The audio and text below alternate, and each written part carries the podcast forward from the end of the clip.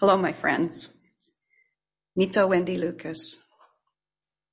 Ki istu titichu, ki istu katla, wasapatu, wachiiwi, was Santa Barbara. Thank you for this opportunity to be with you all this morning. If you would have told me even 10 years ago that I would be standing here before you speaking my ancestral language, Tilhini, I don't think I would have believed you. My hope is to be able to share my story in a way that helps you value yours. If you are a young person, ask the elders in your family to share their stories. And if you're on the older side, then please see the value in your life, your own history to share with others. I'm very grateful to have been asked to share mine. What I said in Tilhini a few minutes ago is our traditional greeting. What we say is not only our name, but we identify where we come from and that we come in a good way. So what I said was my name and that I come from Sapatu, the place of the whales, known today as Avila Beach. And that I'm come from good people. I'm not standing alone. Wamitana yakitanasmu tilhinkatichu and I speak the language of the people of San Luis Obispo. The bones of my story is that I was born in Santa Barbara following two older brothers. We moved under somewhat mysterious circumstances to Gardena when I was a year old. My two younger sisters were born, and after which we moved inland to La Mirada. And then my father moved on. Without outside financial support, my mom raised the five of us on her nurse's salary, very often working double shifts at our local community hospital. Starting at age 10, I became the family's chief cook and bottle washer, as I was dubbed by our, my aunt. I found out several decades later why we were forbidden to answer the phone. You see, my mom would choose one bill a month to pay, and she did not want us to have any words with a bill collector. And amazingly, nobody ever turned off the lights or the gas or kicked us out of our home. And I'm so very grateful for that because I'm, the outcome for all of us would have been so very different. Fast forward to three of us older siblings having multiple jobs throughout high school, an alcoholic stepfather, my oldest brother off to Vietnam with the Marines, followed by my other brother going to Guam with the Navy. With all the ongoing chaos in the daily household, I also carried a goal brought on by my maternal grandfather who lived across the country that I had to go to college. Where would you all be today if your mother didn't have her RN degree to fall back on? It's always echoing in my ear. So I decided at age 11 that I wanted to help little kids walk. And through my volunteering as a candy striper at the uh, same hospital where my mom worked, I learned that physical therapists were the ones who did that. However, there were many discouraging points along the way. One was for some reason, when I was in sixth grade, uh, my teacher announced that um, she had just read something that if you came from a broken home, which was what they called that in the, those days, um, that chances were you were also going to have a broken home when you grew up. And I remember thinking, you know, geez, I've, I'm doomed. I'm not even out of grade school and I, you know, I'm, I'm, I'm not going to be able to have an intact marriage. I did, I'm sure I didn't term it like that when I was in sixth grade, but, um, I remember thinking that very clearly. And then over was my high school counselor who said, among other things, that physical therapy was not a career for a female. And also was the very fact that schoolwork was not a huge priority for me. Working outside the home and at home were. So my first D grade in chemistry out of junior college took me to the place of giving up my long held dream. And I said, well, that's it. I can't go any further in science if I get a D. To which I want, excuse me, I want to emphasize right now what a gift a mentor is. My boyfriend at the time told me, if you really wanted an A, you could get an A. And I'm like, nah, I mean, it's really okay. Sometimes, you know, you're born with a mediocre brain and uh, that's okay. I just have to accept that. And, but he didn't. He said, if you really want this, you can do it. So I went back, retook the course, aced it, got an A in all the rest of my science courses from then on. It makes all the difference in the world to have somebody believe in you. So lots of jobs, two junior colleges, Cal State Long Beach, and seven years after high school, I had my bachelor's degree in physical therapy and PT license. It was never my intention to move to Santa Barbara after graduating, but through a funny circumstance, I ended up accepting a job offer there to which my mom said, well, you ought to like that hospital. That's where you were born. And then 10 years later, I was offered a partnership to develop a PT business up here in SLO. There are many stories, but for time's sake, just to say I met my beloved husband Bob while we were both singing with the Vocal Arts Ensemble and had our two beautiful daughters, Rachel and Rebecca. And I also fell in love with the magic of this place, these mountains, and especially spent a lot of time at Avila Beach. I kept being drawn back there again and again with my girls, but especially on my own when I needed help to lift my spirits. When our daughters were three and five years of age, I received a phone call that would change my life in very unexpected ways. And it started out and it went just this fast. Hello, my name is John Johnson. I'm the curator of the Santa Barbara Museum of Natural History. I just did DNA testing on your father's hair. Do you know you're northern Chumash? I was like, wait, wait, slow down a minute. I was first thrown off because John Johnson was the name of my boyfriend in high school. so, but I said, how did you find my father? And how did you find me? It turns out at that time, Vandenberg Air Force Base had sent out a call to identify as many northern Chumash descendants as possible to give them access to the base for the sacred sites and the medicinal plants there. John took that task on and tracked down my father. And he continued on. Do you know you come from a large extended family? Do you want to meet them?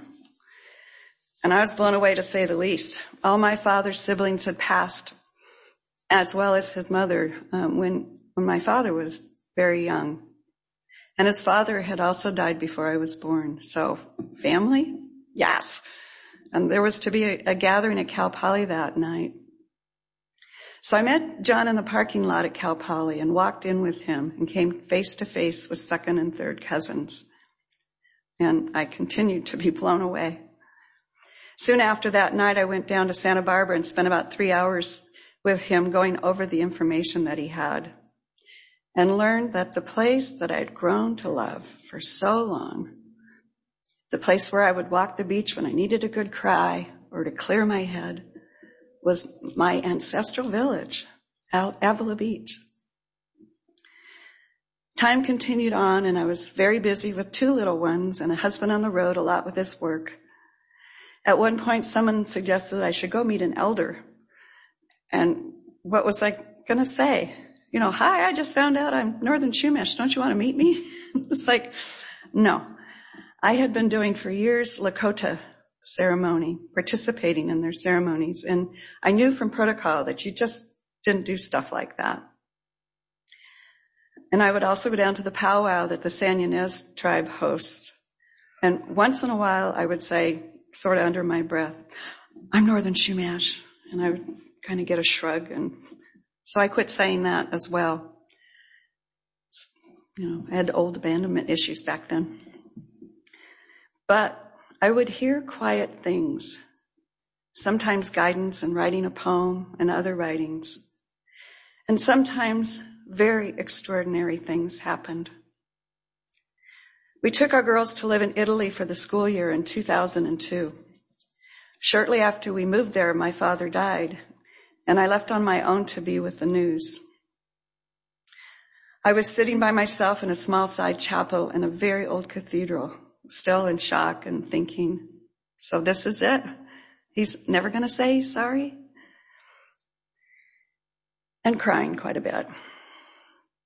When I felt him, as solid as I could give you a hug, I felt him sitting next to me. I know this sounds a little woo-woo, but his presence was real. And then he said to me, I could not be there for you in this life, but I'm here for you now. And something additionally amazing happened. All the negative stuff that I'd held for about 50 years regarding my father and the, all the difficulties in my childhood were gone. Really, in, that instant. All the anger and resentment that I had worked on my whole adult life with varying degrees of success, gone. It all shifted to just being part of my history, my story. We returned from our living in Italy to a very busy family life back here in SLO. And I returned to participating in Lakota ceremony Uh, as it was a known place where I felt accepted. And I would continue to go to Avila and continue to feel supported there. About nine years ago, I went to the San Ynez powwow with a former patient that had become a dear friend. We wandered around the different booths, and I was particularly taken with a jewelry maker who was in the process of making an incredibly beautiful necklace. But her pieces were also incredibly expensive. My friend needed to leave early, so I continued to experience the powwow on my own and later returned to this booth. Do you have a business card? I asked her. I was thinking perhaps at some point my husband could combine Christmas, my birthday, Mother's Day gifts. And so she handed me one and it said Leah Mata. Now there was that there was one name that had stuck with me many years ago when I'd met with John. And so I asked her, are you related to Susanna Mata? And she said, yes, that's, she's my cousin. And then there was an even longer silence as she looked at me deeply and she said, Hey, do you live in San Luis Obispo? And I said, yes. And she said, do you work in the medical field? And I said, I, I used to. And she said, we've been looking for you. And sometimes those words even now bring me to tears. Since that time of reconnection, I have become very involved with my tribe. Yaktichu Tichu Yaktilhini, Northern Chumash tribe of San Luis Obispo County and region. And I now serve on the nonprofit board. I attended the Breath of Life conference at UC Berkeley in 2018, where for one week, tribes from all over California work on their ancestral language, utilizing the archival information that is there, as well as working with a linguist that is familiar with your language. In the application process, one is asked to identify a project that you want to work on and that you will present at the end of the week. And so on mine, I said I wanted to learn a prayer. But then many months later, and on the way to Berkeley, I'd forgotten what I had written. And so when I was asked, I said, oh, I could write a children's song because that's a great way to learn language. And it was not until the conference started and they started explaining about what your project should be and all that stuff that I thought, wait a minute. And I looked down at the dictation on my phone.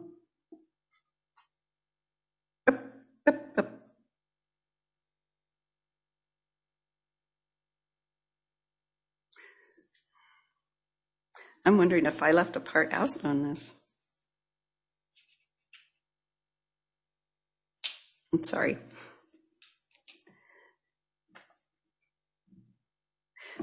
I didn't. I just skipped a part. I'm sorry A couple days before the conference started at Berkeley, I was standing at the beach at Avila and I, I heard certain words and I dictated them to my phone.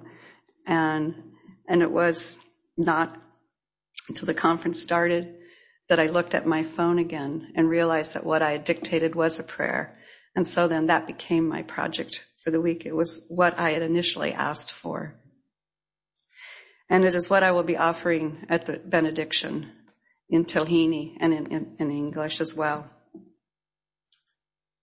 Since then, I've had many other experiences of what I call ancestral whispering in my ear. The poem that Becca read just had come during a meditation I was doing where I was actually seeing what she read, what I was guided to write. Now I need to also say here that I'm not that special in this regard. I truly believe we all have the capability to tap into our ancestral knowledge and wisdom. All of us carry the cells of all who came before us, which includes their courage, strength, and resilience. Otherwise, none of us would be here. 20 years ago at this time, I was grieving the loss of my dear Uncle Bill, my mother's brother, who was instrumental in exposing me to possibilities of a life outside of our family trauma. He helped pay half my way to Europe when I was 20, as he was going over there to work with the Goodyear blimp crew. And my whole world opened up. So 20 years ago, I was walking in the mountains saying goodbye to Uncle Bill and thinking about his profound impact on my life. And I heard the words, Pay attention. And I've done my best to pay attention. In closing, I ask that you look at a tree differently today. Not only to see these beautiful beings that do so much for us, but also to picture the amazing root system and interconnection with the other trees that we cannot see. So also do we have these roots that connect us all who came before us. And remember that they are a source of strength and guidance whenever you need it. We speak of grounding ourselves and it's such a beautiful vision of actually picturing these roots that go so very deep for all of us and the interconnectedness that we all share. I am connected to this land. My actual DNA is in the soil where we live, along with my tribal members. And it is our inherent responsibility to care for this sacred land and do what we can for protecting all who live here. And so I say, ow, ow, thank you, and Hini, for listening with ears beyond normal hearing and seeing with eyes beyond normal vision. And because we do not have a word for goodbye in our language, what we say is sumokini which means always. Oh,